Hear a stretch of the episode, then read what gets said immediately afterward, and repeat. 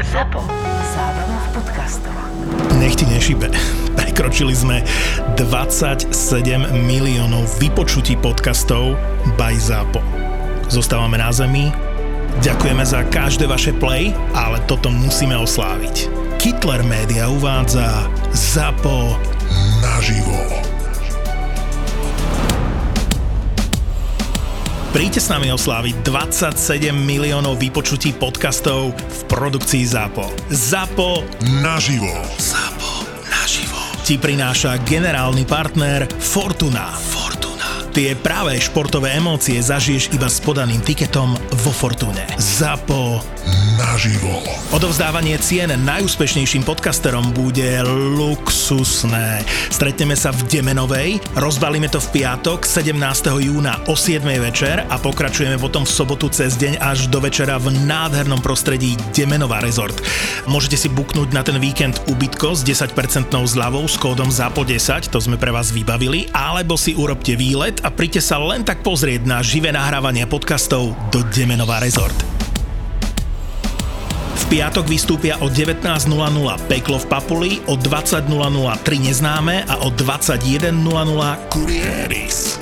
Sobotu sa môžete tešiť na Bastardov o 14.00, VAR o 15.00, bude talk show Vražedné psyché, Backstage o 16.00, budú chalani z podcastu Doktor má Filipa o 17.00, bude Marakua live o 19.00 a Boris s Bramborom v sobotu o 8.00 večer. Vstup je free, lebo to za vás zaplatili iní a my im ďakujeme. Zapo naživo podporili eSex Shop SK, hračky pre váš spokojný sexuálny život.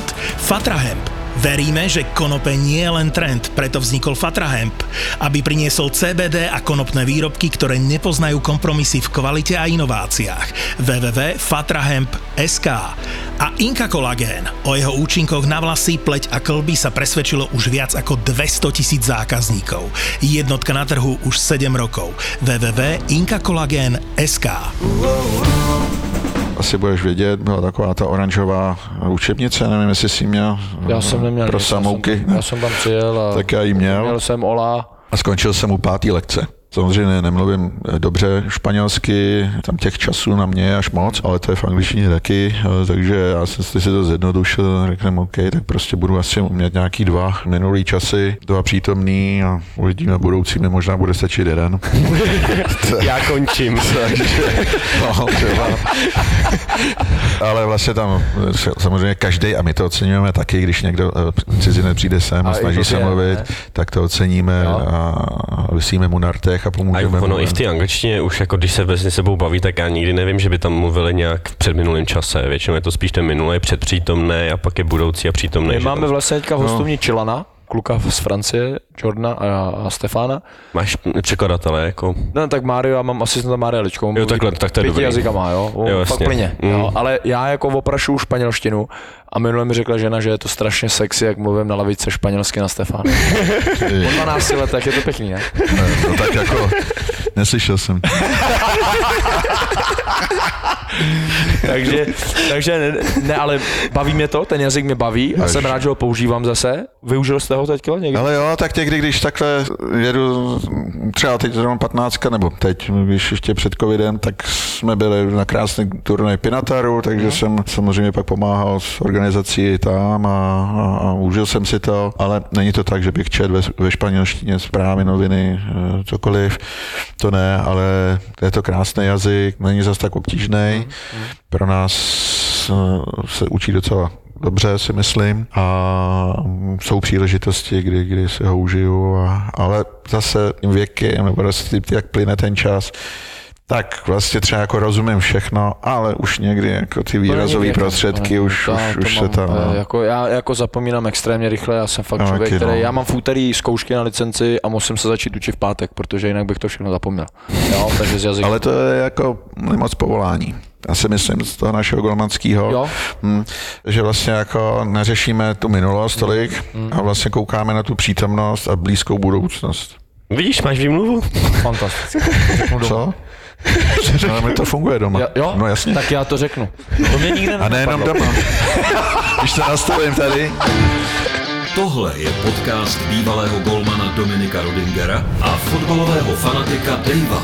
Právě jste si pustili přímo z kabiny. Po dlouhé době vítáme posluchače a posluchačky podcastu přímo z kabiny. Dneska máme absolutně famózního hosta v tom, že vy to možná ani jako nevíte, ale No ještě moje, to nepředstavil, tak to nevím. no počkej, moje rodina ho miluje, ale vlastně možná i v úvozovkách nenávidí, protože prostě vlastně kvůli vám jsem začal hrát fotbal, kvůli vám jsem mohl dosáhnout toho, čeho jsem dosáhnul toho maličkotu a kvůli vám vlastně do dnešního dne jsem ve fotbale. A vítám v našem podcastu Petra Koubu. Dobrý den. Dobrý den, ahoj, no nevím, jak reagovat teda. to je na začátek. tak se omlouvám. Má mě.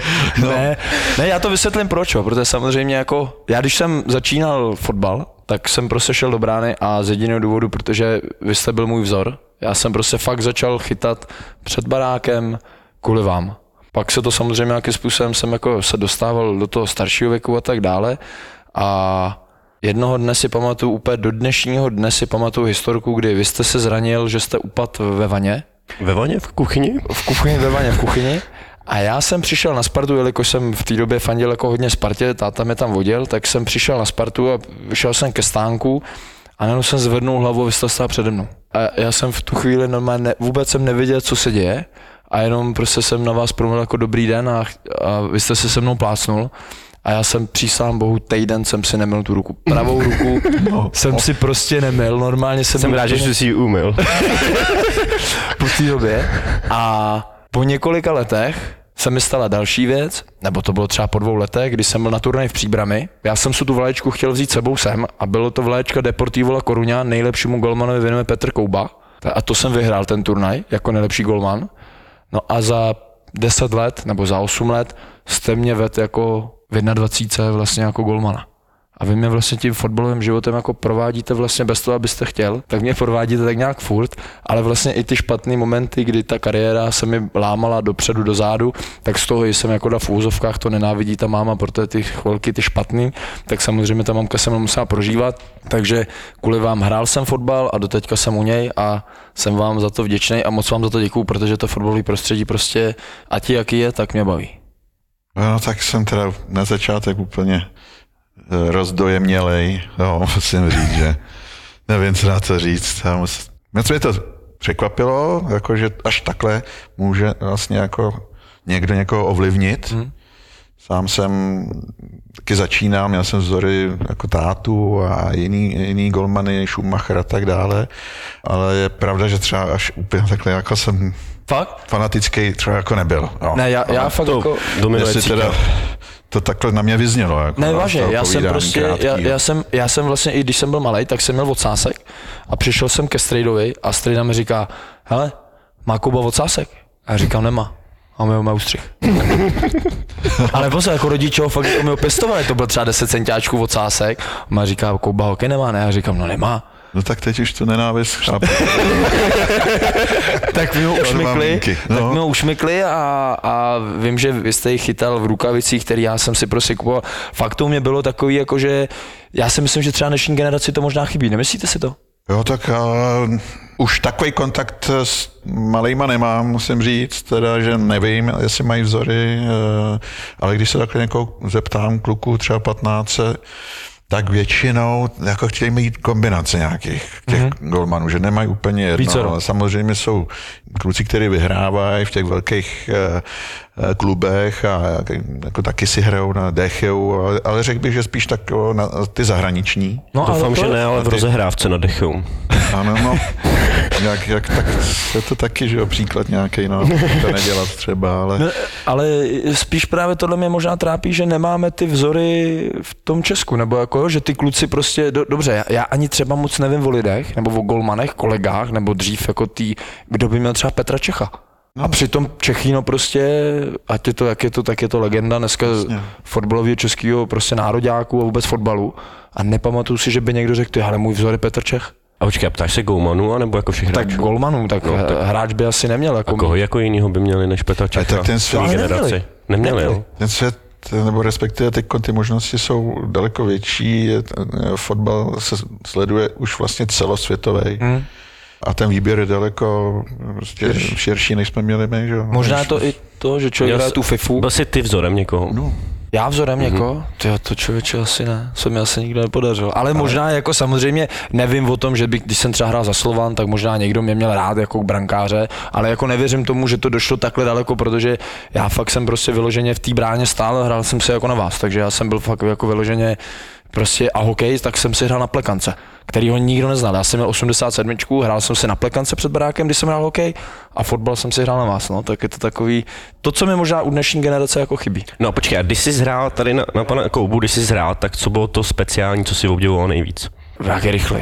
Vy jste byl strašně rychlý. Vy jste byl dole rychle, vy jste byl blízko. Mně to přišlo, no tak na tu, já jsem prostě v té době, samozřejmě jsem na ten fotbal koukal, pamatuju si samozřejmě euro, že jo, tak to jsem koukal úplně s vytřeštěnýma očima. Samozřejmě pak e, mě utkvělo v hlavě to, že jste šel do týla koruni, že se jako z toho českého fotbalu dokáže člověk dostat ven. Což zase, mně se to podařilo, i když jsem tam hrál třetí ligu, tak jsem se do toho Španělska taky dostal a možná i ta touha, možná takový ten, jak lidi dneska říkají, přeji si něco, jdi si zatím a ono to možná toho člověk dosáhne, tak jsem to nedosáhl v takový jako kvalitě první ligy, ale dostal jsem se tam a byl jsem tam.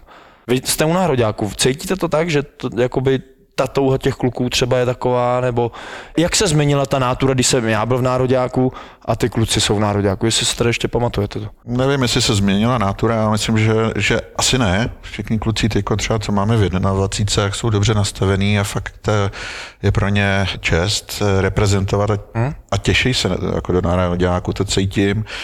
Nejenom já, ale i ostatní kluci z realizáků a, a vlastně je to to, co, na co se těšíme. Když teď budeme mít sraz vlastně s Anglií a s Andorou závěreční zápasy, kvalifikace, tak prostě se tam na to těšíme a to je to, co jsme měli dřív. Jako, takže tady si myslím, že se toho moc nezměnilo v této náladě a v, v té chuti těch kluků prostě za ten národňák hrát. Ale myslím si, že přece jenom nějaká změna je a je to takový, jako proč ten fotbal se dělá. Jako. My jsme to dřív měli jako něco vyhrát. No, jako vždycky nebo i táta, který taky chytával, protože jsem z fotbalové rodiny, z brankářské rodiny, tak ten vlastně jako mě vždycky říkal v těch začátcích, nebo i vlastně později potom v kariéře, hele, koukej na to, co umíš nejdřív, pak koukej na to, nebo zkuste něco vyhrát, abys neměl na to vzpomínat a mít jako pro co být hrdej. A vlastně ty peníze pak s tím přijdou. Mm. A, a, a budeš se třeba mít dobře. Ještě dneska si myslím, že vlastně i, ta fotbalová veřejnost, i ty novináři, tak vlastně ten úspěch toho fotbalisty se eh, počítá v tom, že přestoupil do zahraničí mm, mm. a že vydělal nějaký peníze. Jo. A pak vlastně teprve se řeší, jestli prostě kolikrát byl mistr, a nebo vyhrál nějaký pohár, nebo třeba, bože, snad, nebo za pár když by se dostalo něco vyhrál s nároďákem. Jo. A je to jenom v Česku, nebo to takhle obecně tím, jak je teďka víc ten fotbal biznisový, než byl dřív? Nevím, bavím se spíš tak, nebo vnímám to tady, žiju v tomhle prostředí.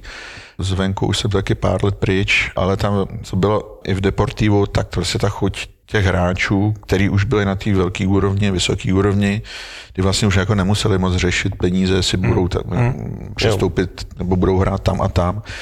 Když už se tam jednou člověk dostane do toho levelu, tak uh, už to jako bere nechci říct v úvozovkách jako samozřejmost, ale už je to prostě součást toho života, té úrovně, kde už se prostě vydělávají slušné peníze a, a dá se třeba říct, že teď se může začít uh, jako myslet na to něco vyhrát.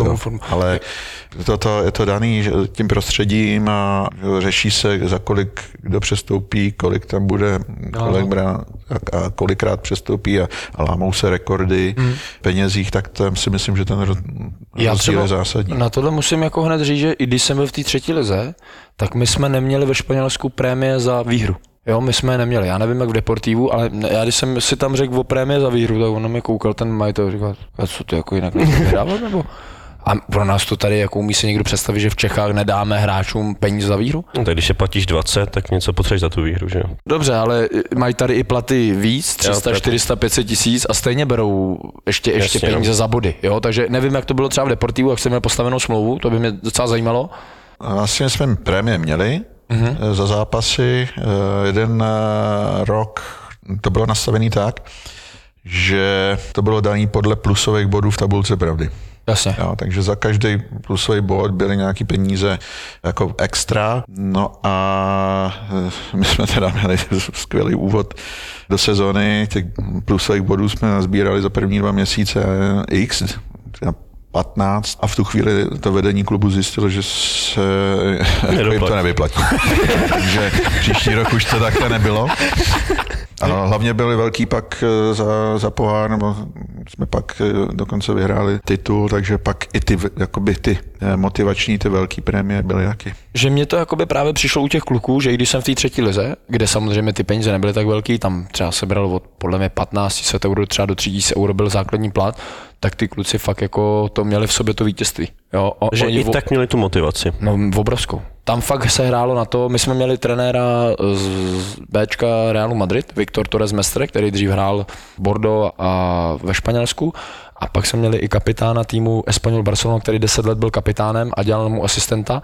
Možná kdybych eh, si vzpomenul na jméno, tak třeba ho budete znát. Ale tam prostě bylo právě vidět to, co vy říkáte, že ty kluci šli vyhrávat. Je nezajímalo, co se bude dít za týden, co se oni normálně chtěli prostě každý ten víkend vyhrát. Ať se děje, co se děje. A, ale já jsem říkal, i jako já hráč jsem nikdy nepřemýšlel nad tím, za kolik jdu hrát. Možná večer, když jsme se sedli na pivo, jak jsem si říkal, ty dobrý, mám prostě Máš to pivo levnější. mám to pivo levnější, jo, mám tři tisíce jsem v plusu třeba, jo, jako korun, ale nikdy mě vlastně jako nemotivovalo to opravdu takový to, o čem jste říkal úplně na začátku, že hele, já budu hrát za tolik. Nikdy mě to jako nenapadlo. A nemám to teď ani jako trenér. Já jsem Tak vlastně ty ani... si v podstatě po celou kariéru hrál zadarmo skoro. To je pravda. I když jsem vydělával ty prémie, tak mě stejně nezaplatili, to je pravda. Ale jakože prostě jsem to fakt měl tak nastavený, že neměl jsem tu vnější motivaci, ale měl jsem tu vnitřní, která mě táhla za tím Jako cílem já třeba mám i vyhrát. zásadu, že vnější motivace neexistuje, protože když to nevychází z tebe, tak ani ta vnější motivace tě tomu nedonutíš. Jo? No ale je prej dokázaný, my jsme teďka měli na licenci, že vnitřní motivaci dokážeš překopnout do eh, vnější a když tu vnější nedostaneš, tak normálně se na to může vyprdnout. My jsme to teďka probírali na licenci. To znamená, že teda má opravdu velkou váhu to vnější, jo? Ale budu muset jít na doškolení. Kdo ovlivnil v kariéře vás jako golmana? Říkal jste taťka, ale musel jste koukat i na ty kluky okolo, ne, v kabině? Jo, ale tak koukal, tak že člověk vždycky jako ho zajímalo, co ten druhý, v čem je lepší, v čem je horší, v čem mám navrh, co, co bych měl ještě zlepšit a, a, a nebo vyrovnat se tomu, aspoň se vyrovnat tomu druhému. To je taková jako nějaká ta vnitřní motivace, hmm. tomu. Kdybychom se bavili o lidech jako takových, tak eh, táta to byl díky tomu, že jsem vlastně si o něm četl, já jsem ho ne, nezažil vlastně chytat hmm. už, hmm. ale četl jsem si o něm v krásných eh, takových albech, který eh, stříhal můj děda, jeho táta, stříhal tam výstřižky, on byl eh, písmo malíř, takže to krásně jakoby k tomu psal různé poznámky a, a, a co, co se stalo. Takže já si v těch albech listoval jako malý kluk a, a to jsem říkal, že to bych chtěl být taky taky jednou, takhle jako táta. Řekl, Chtěl bych mít své album. jednou, no ale jako ten brankář a, a, a, a chytat tyhle ty zápasy a pak tady tolik lidí a, a tolik lidí a Marakana a tohle. Takže to bylo to, co mě ovlivnilo úplně v tom nejranějším dětství, dá se říct, ale, ale furt eh, byla ještě tam ještě mamka a vlastně i táta, který říkal, hele, nejdřív školu v klidu, pořádně se uč, pak uvidíme, jestli půjdeš na fotbal nebo nepůjdeš, si tě pustíme. Takže já jsem jako se snažil i ve škole, já jsem jako, jako snaživej. A furt se to jak jako se nedokázal jako vybojovat, jo? Furt, furt hele, ještě počkáme rok, mm-hmm. ještě to.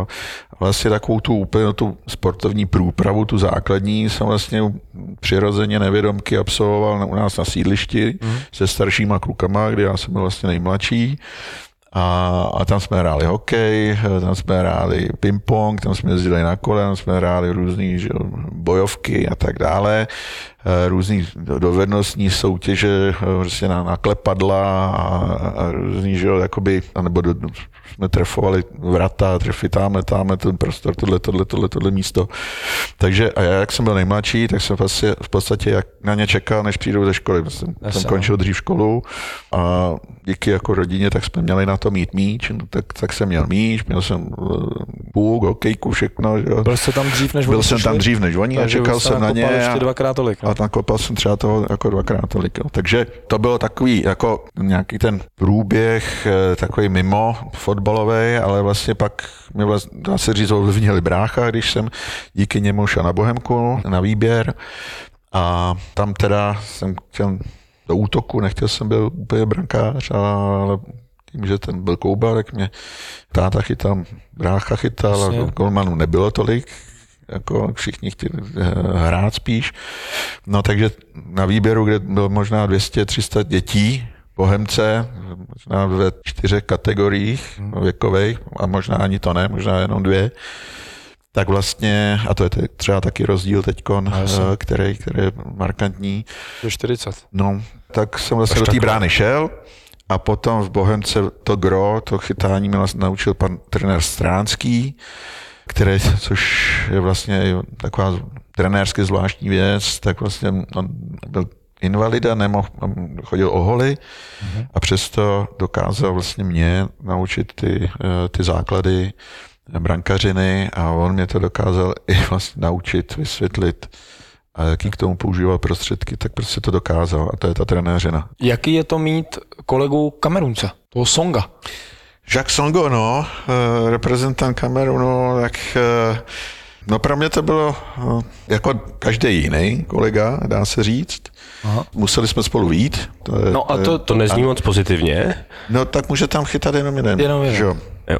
Tý bráně, takže tam jde o to, a to je v každém, Dominik to zná velmi dobře, prostě tam, aby se chodilo dobře do té práce, jako, protože to práce je, tak aby se tam chodilo dobře a, a člověk se tam těšil, no, tak fakt nemůže, nebo musí se chovat tak, aby to prostředí i on spolu vytvářel, aby prostě ten celý ten týden, který se chodí vlastně trénovat, tak aby to mělo co nejpříjemnější nebo co nejlepší atmosféru. Někdy e, jsou tam nejenom jeden kohout, ale tam v podstatě jednu chvíli, zvlášť na začátku sezóny, tak tam jsou třeba čtyři kohouti no, na to Vy jste tam měl Molinu? Byl tam Molina, Songo, Songo Rufaj, já, pak tam byl vlastně Nuno, teď trenér který se dostal až do Premier League, takže a všechno to byli, vlastně jsme byli reprezentanti. No Molina taky reprezentant no. Španělska. No, tam měl, to je trošku jiný příběh, tam vlastně šel po euru, kdy jsem měl ještě jiný nabídky, ale nakonec eh, jsem se rozhodl pro Deportivo, kdy mě prostě lákala ta liga,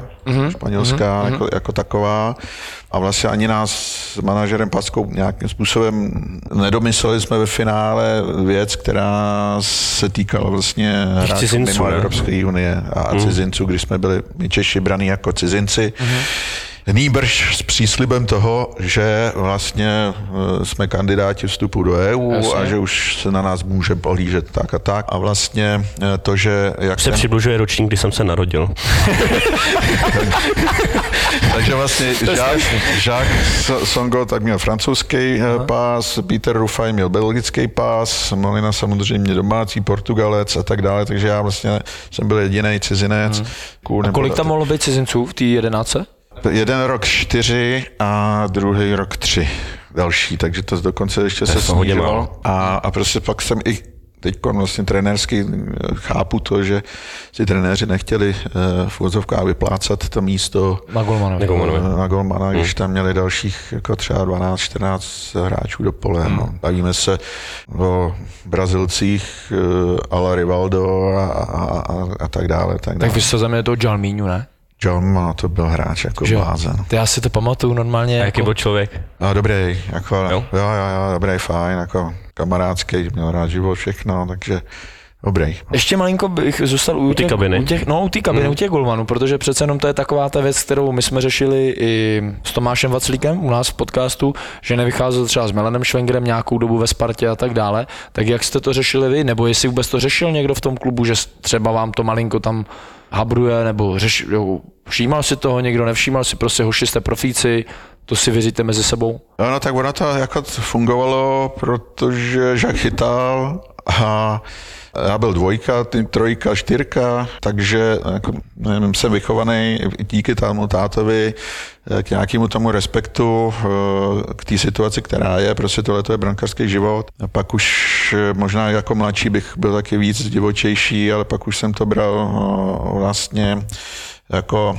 součást toho profesionalismu. No a vlastně, když jsem se pak blbě zranil a potom zranění, když třeba prostě půl roku, osm měsíců se člověk dostává do nějakých aspoň základů zdravotních, aby, aby zjistili, jestli vlastně může v tom fo- fotbale pokračovat dál, nebo ne, nebo už to bude konec toho fotbalu, tak pak jako už jsem byl vlastně vděčný za každý okamžik strávený na hřišti a s tím, že jsem v pořádku a, a jako ta role té dvojky eh, se přijala už tak jako nějakým jako víc pokorně, když bych to řekl, jo, aby jsme si rozuměli. Samozřejmě se jsem chtěl hrát, to mě neopustilo nikdy. Ten život tam byl v takových vlnách, řeknu, že prostě hele, tady musím ukázat v tréninku, že jsem lepší a, a, a jel jsem třeba prostě dva měsíce fakt jako na, byli naplno uh, a čekal, prostě si tu příležitost člověk nedostane. Pak se to třeba zase jakoby malinko zlomilo, když člověk zjistí, hele, ta- tady můžu bakat jako blázen A ono se to změní? půl roku a ono se to vlastně stejně nic Hmm. nezmění, protože ten pas z té Evropské unie nemám, takže pak se to třeba zase trošku zlomilo dolů a byla taková, takový vlny, že hele, tak takhle to nejde a zase znova. A řešil jste situaci třeba i s vedením klubu? Každý půl rok jsem byl na klubu s vedením, puste mě, stejně tady nemám šanci eh, díky tomuhle vlastně jakoby hrát. Scháněly se různý eh, kluby nebo možnosti. Byl jsem dokonce, že mě pustili klub do Kaiserslauternu, pak jsem, mě, mě vlastně pustili i do Viktorky Žižkov a, a hradili část platu, takže jako v tomhle smyslu tam nějaká snaha byla. A nebyla ta motivace prodat? Jako když No už... ne, oni prostě mi řekli, hele, my jsme s tebou spokojení a tady máš profesionální smlouvu. Dokonce, když jsem končil, tak mi nabízeli ještě prodloužení vlastně za lepších podmínek na, na tři roky. Což, Ale já tomu rozumím. Já tomu rozumím, protože zase z pozice golmana, pokud vy jste odváděl na tréninku všechno, v kabině jste nedělal bordel, tak jakou chceš lepší dvojku, trojku? No a to se chci zeptat, protože teďka byla vlastně situace, kdy eh, Vladimír Coufal přiznal, že změnil trošku přístup v tréninku, aby si vydupal ten přestup. To vás nikdy nenapadlo? Jako přestat trénovat mě nenapadlo. Ne přestat trénovat, ale jako trošku jako dát víc najevo jiným způsobem, když to nejde po dobrým, tak trošku po zlým. No, eh, dělo se to eh, hodně třeba ty kolegové a nejenom spíš jakoby spoluhráči, hráči v poli, tak eh, i přes média prostě tohleto ventilovali a, a že já tady nejsem spokojený a, a, a puste mě a tak dále, takže to se dělo, ale mě to nikdy nenapadlo. Takže vytvářejí tlak skrz média, Média, na ten ano. klub, ale že by vyloženě v kabině dělali nějaký buger nebo takhle, ne, to ne. Ne, to, ne. Ale ono jako třeba do přípravy naskočilo 4 jedenáctky, 44 jako hr- hráčů, jo, který byli pod smlouvou v Deportivu. Takže uh, ono pak jako, hele, jestli tam někdo dělá problémy, no, tak, Tak si to, to rozmyslí. No, tam máme tady další tři. No. Chci ještě k těm přestupům. Zajímá mě určitě přestup po tom euro. Vy jste říkal, že jste měli i nějaký nabídky. Zajímalo by mě, jaký nabídky, jak jste to, jestli jste už to podepsal před eurem, tu La Coruñu, nebo potom, jakým způsobem to jakoby vycházelo, co, co vám pro vás hrálo tu roli, že jste se vybral třeba ten daný klub a jak probíhal celkově ten přestup, jak jste tam jel, jestli jste vás tam někdo vyzvednul, nevyzved, jak jste, jestli jste se naučil pak jazyk? Takhle, já měl jsem jako vlastně nějakou nabídku z Portugalska, takový ty konkrétní, už ty jasný na stole, Porto, eh, druhá anglická divize, Wolverhampton a vlastně Deportivo eh, jako španělský eh, manšaft. Předtím tam ještě někde rezonovalo poměrně jako hodně zvučný jméno. Vlastně tyhle ty tři manšafty vlastně byly na stole v podstatě za úplně stejných podmínek, takže spíš jsem tam jako já osobně řešil tu soutěž, tak druhá anglická, já jsem chtěl do Anglie, ale s tou mojí figurou tam moc velký zájem o mě nebyl, ale byla to druhá divize, tak jsem si říkal, ale jestli to prostě není málo pro brankáře, Jasně. jako, který teď chytal finále Jasně. mistrovství Evropy, no, ale v podstatě jako ten klub, velký klub a anglický prostředí, prostě to pro mě byl sen. Takže to jsem hodně zvažoval. Porto, pravidelný účastník eh, poháru mistrů, takže tam jsem si říkal, ty jo, to je jako dobrý, ale jsou tam tři manšafty, Benfica, Sporting, Braga možná a, a ta liga taková, tak přece jenom to Španělsko má větší zvuk a vlastně ta soutěž je určitě cenější než to Portugalsko, takže a Deportivo vlastně rok předtím neproměněnou penaltou v poslední minutě posledního zápasu přišlo o mistrovský titul, což byl jako, což mě to poměrně jako eh, dostalo a, a, a měl jsem sympatie k tomu klubu a hlavně ten projekt na to, aby eh, se tam vytvořil silný klub, hmm. který bude konkurovat Realu a Barceloně, Atletiku, Valencii, která samozřejmě tenkrát hrála taky výborně, Sevilla a tak dále, tak, tak prostě ta, to se mi líbilo, byla to taková výzva, která mě oslovila a nakonec jsem se rozhodl pro Deportivo, no, takže možná, kdyby to bylo někam jinam, tak ta kariéra nabrala lepší směr, eh, jako významnější a těch zápasů a těch úspěchů mohlo být víc, než to takhle eh, to vlastně úplně nebylo, ale, ale myslím si, že takový rozhodující moment potom bylo to, to zranění kolené, ty chrupavky, kdy vlastně už ty kluby, když už máte jednou takovýhle zranění nějaký, no, tak už pak se prostě stejně chovají jinak a koukají na toho hráče jinak a je tam to riziko, uh, přece jenom ty peníze pak, uh, který Deportivo si za mě jako říkalo, tak byly tak velký, že, že až skoro nesmyslný. Jo. Ve Španělsku to fungovalo, nevím, možná je to funguje i doteď, že vlastně tam je takzvaná výstupní klauzule, za kterou, když ten klub, který má o vás zájem, když to zaplatí, tak se prostě automaticky jde, nemusí se jednat, mm. ale jde se, jo. ale samozřejmě ty částky jsou tak přemrštěný, že, že prostě třeba v mým případě tenkrát, tak ona je no sice dávali, výstupní klauzule, jasně, jasně. ale je tak jako na, na, na, Oni to dávají na, že, asi, ale, je, no, ale je to zase o tom, že třeba někdo si to vybojuje, tu klauzuli nižší, mm a vlastně ta pravděpodobnost nějakého třeba přestupu, když přijde nabídka, tak, tak v tu chvíli několikonásobně jako zroste. No. Co ten přestup nebo to hostování v tom Kazistlauternu? Jo, a tak to bylo vlastně jako, jako možná asi nejhorší okamžik, vlastně tam bylo to zranění kolené, tak eh, to bylo v posledním zápase přípravným. Všechno to směřovalo krásně.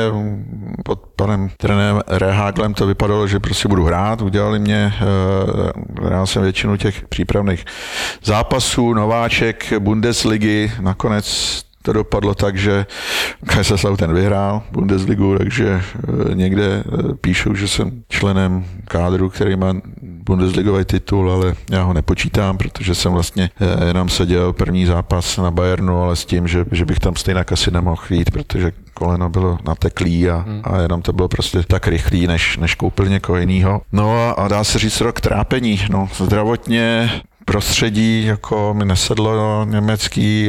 Uh, vlastně jak, ani... jak to brali, když jste se takhle zranil? No vzhledem k tomu, že jsem nebyl jejich, tak uh, v podstatě takový, hele, no tak už tak už jako co s tebou. No, stejně prostě seš, seš, nejseš náš, hmm. a tak dlouhodobě zraněný. A... Platově vás vyrovnával La Coruña, nebo? Jo, jo, tam, tam všechno kluby byly domluvený. Jo. Jo. Nedocházelo tam, hele, ty teď ale, zraněný. No, ale, ale... A zdravotní péče byla ve Španělsku nebo v Německu? Eh, v Německu. No, ale zase jsem si to jako sám na sebe. Samozřejmě v klubu jsem mohl využít eh, veškeré prostředky, ale, ale jako lékařské uh, prostředky, no já jsem tam chodil v podstatě do posilovny jo, s tím, že bylo několik přístupů k tomu, až, nebo vlastně ten extrémní byl, když jsem teda šel jenom vlastně na artroskopickou operaci, co, co tam je, aby se mhm. zjistilo. Teď, když jsem se probral z narkozy, tak byl pro mě poměrně šok, když teda doktor řekl, že to je 50 na 50, jestli ještě budu hrát fotbal. Takže to bylo první, první takový, kde, kde teda u, bacha, nebo to, tohle to není dobrý. No a, a vlastně pak 8 měsíců se to vlastně jako nele, nelepšilo, nebo člověk třikrát, čtyřikrát začínal s nějakým běháním, hmm. potom posilování, kdy to vlastně natejkalo, nenatejkalo, no a, a vlastně pak eh, tam měla ještě nějaký, nějaký dohry, eh, kdy jsem byl obviněný z dopingu a, a že, že, že, že prostě tam jsem dostal nějaký prostředky, které jako potom že se klasifikovaly jako doping, ale já jsem vlastně chodil k německému Sports medicín, doktor, že, který jsem mu věřil, že bude prostě eh, vědět, co a jak. Eh, a to dohodil mi tenkrát Míra Kadlec, že ho zná a vlastně dojížděl jsem třikrát v týdnu vlastně k němu na terapie injekce, který k tomu jako dělal, ale všechno říkám, ale já jsem prostě tady eh, profesionální sportovec, on jo, já, jo, jo, všechno v pořádku, všechno v pořádku, vím, samozřejmě, léčba tak bude eh, podle toho probíhat, no a když jsem měl teda jako po těch osmi měsících, jsem se jakoby uzdravil už natolik, že jsem byl schopen tréninku a všeho, tak, tak tam byla možnost nastoupit. eh, do zápasu, kdy tam eh, ten golman, který chytal, tak, tak eh, měl nějakou teplotu zvýšenou a, a vypadalo to, kdybych trenér najednou tak seš tady k dispozici a říkám, hele, já jsem trénoval dvakrát s míčem a vy byste mi postavil jako do toho, do brány. Říká, jo, jo, jo, jako já s tím nemám problém. Říkám, dobrý, tak, takže předzápasový trénink, zkusím to. A, no, a potom před zápasovým tréninku, tak si říkám, zavolám jenom pro jistotu tomu doktorovi, eh, jestli teda všechno je OK, spíš z pohledu, jestli se mi nemůže nic stát. A, hm.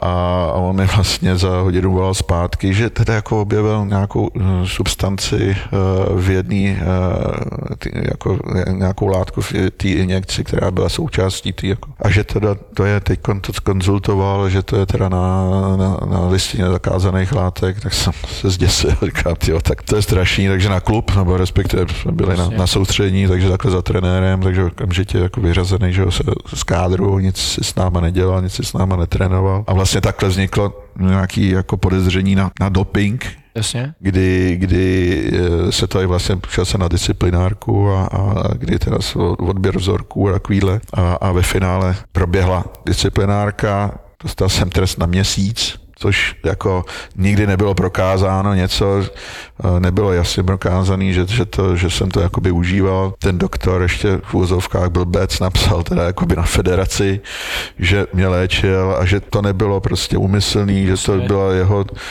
medikace a, že teda jako vůbec nebyl žádný úmysl, nenaplnilo se Aha. nějaký vlastně jakoby to, to krédo, že si ten sportovec chce Aha, dopomoct, pomoct, eh, jasně. nebo někdo, nebo někdo mu chce Jasně. dopomoct k zlepšení výkonnosti.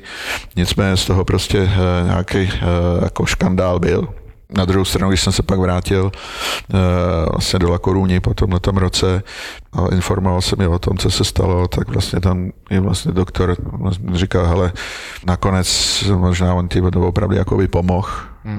v tom, v té regeneraci té chrupavky, že, že možná ti tu kariéru zachránil, jo. takže to bylo Kdyby to takový, tam nedal, tak jste možná... Zajímavý. ale Jasně. bylo to, říkám, jenom jako tak, jak, jak, jak to probíhalo a, a, co vlastně na, na co nerad vzpomínám, protože to jako tu kaňku v, v této podobě člověk zažít nechce, a, ale ani se to moc vlastně neprobíralo tím, že to byl trest vlastně do konce sezóny, což byly nějaký tři týdny nebo měsíc, Hmm. tak vlastně i tím si myslím, že, vlastně, že, že to nebylo jako... Oni museli něco udělat, ale aby asi Zřejmě, jako... jako museli to prošetřit. Ještě mě zajímá, jak se to měl s rukavicema. Jára Blažek mi třeba vyprávěl, že měl uhlosporty a když šel do Norimberku, tak přijel do fabriky Adidas. Tam bylo vyskladaných 100 000 kusů uhlosportu a všeho možného. Žádný mu neseděli. Ať si to zkusí a nalepej mu na to Adidas. Takhle jsem nebyl nikde. Já jsem začínal různě s rukavicema. Rožky s tou, s tou A ty jsem s tou šipkou, no. No. no. Tak ty byly, pak ty byly nádherný. To byly vlastně takový první profi rukavice. Ty, ty nejvyšší kvality, co tenkrát uh, se dostali do, do Čech a vlastně jsme tam měli tři reprezentanti nebo kluci, Honza Stejská, Peťa Kostelník a já. A to, to bylo, to s těma jsem samozřejmě spál, že jo. A, a jako mazlil jsem se a tak to byla paráda, no. Jak se to mělo jako s nějakou rutinou před zápasem? No, poměrně eh, jako, nechci říct složitou, ale těch, těch okamžiků tam bylo víc, co jsem musel absolvovat, tak jako aby člověk si tak jako hezky naladil a byl to součástí té přípravy na ten zápas. Ať já jsem nerad chodil po rozcvičení eh, zpátky do kabiny, tam, tam jako by usknul, když to takhle řeknu, a neměl jsem prostě ten, ten pot, ten, ten zápasový.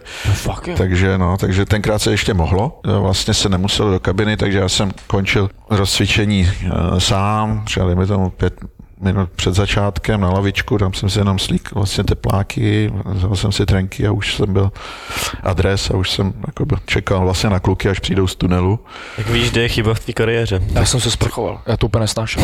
Já jsem se pos... Musel jsem se vysprchovat, Fakt jo, no, to, usušit a jít. Tam, jak, jak jsem, už, když jsem dal suchý triko, tak už to nebylo ono. Ale to třeba v zimě, že jo, tak, tak to hmm. jako do suchý, ale on se to pak rychle spotil zpátky, tak to bylo dobrý. Takže tohle to byla jedna z věcí.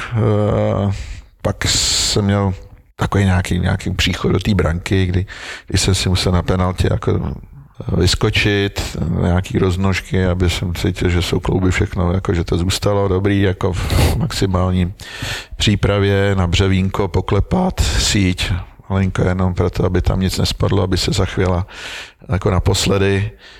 No a šlo se na věc. A nějaký Walkman před zápasem nebo něco takového? No jo, tak jako já to jsme, jsem poslouchal rád muziku svojí, protože to, co pouštěli kluci, tak to nebylo pro mě, to bylo moc soft, já jsem potřeboval něco tvrdšího, jako, jako, jako větší záležitost, až metalové věci, takže takhle. No tak, tak jo, když se jelo na zápas ze, ze soustředění, tak, tak, tak, jsme měli taky sluchátka, ne takovýhle bombice mají kluci teďka.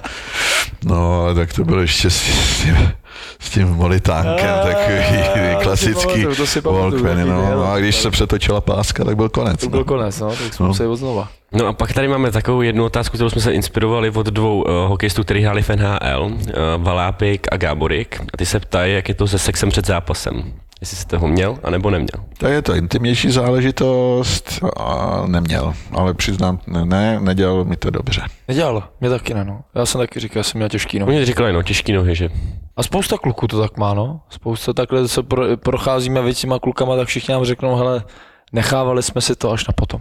Že i ten Ne. testosteron, i jako... Já bych řekl na jindy, Na na, jindy. potom.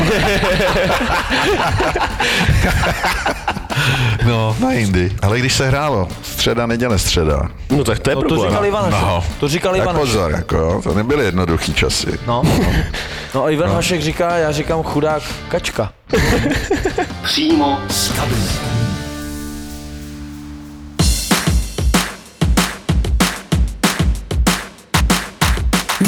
Milující manžel nemá ráno po pařbě moc na výběr. Strašně málo jsme toho naspali, ale jsme prostě to neměli ten manage tak chytře vymyšlený, že by nám to ještě to děcko pohlídal někdo v tu neděli, abychom se mohli dospat, takže na tom ještě musíme zapracovat. No ale vy máte tu výhodu, že si môžete hodiť mincov, že? Kdo to dospí a kdo nie.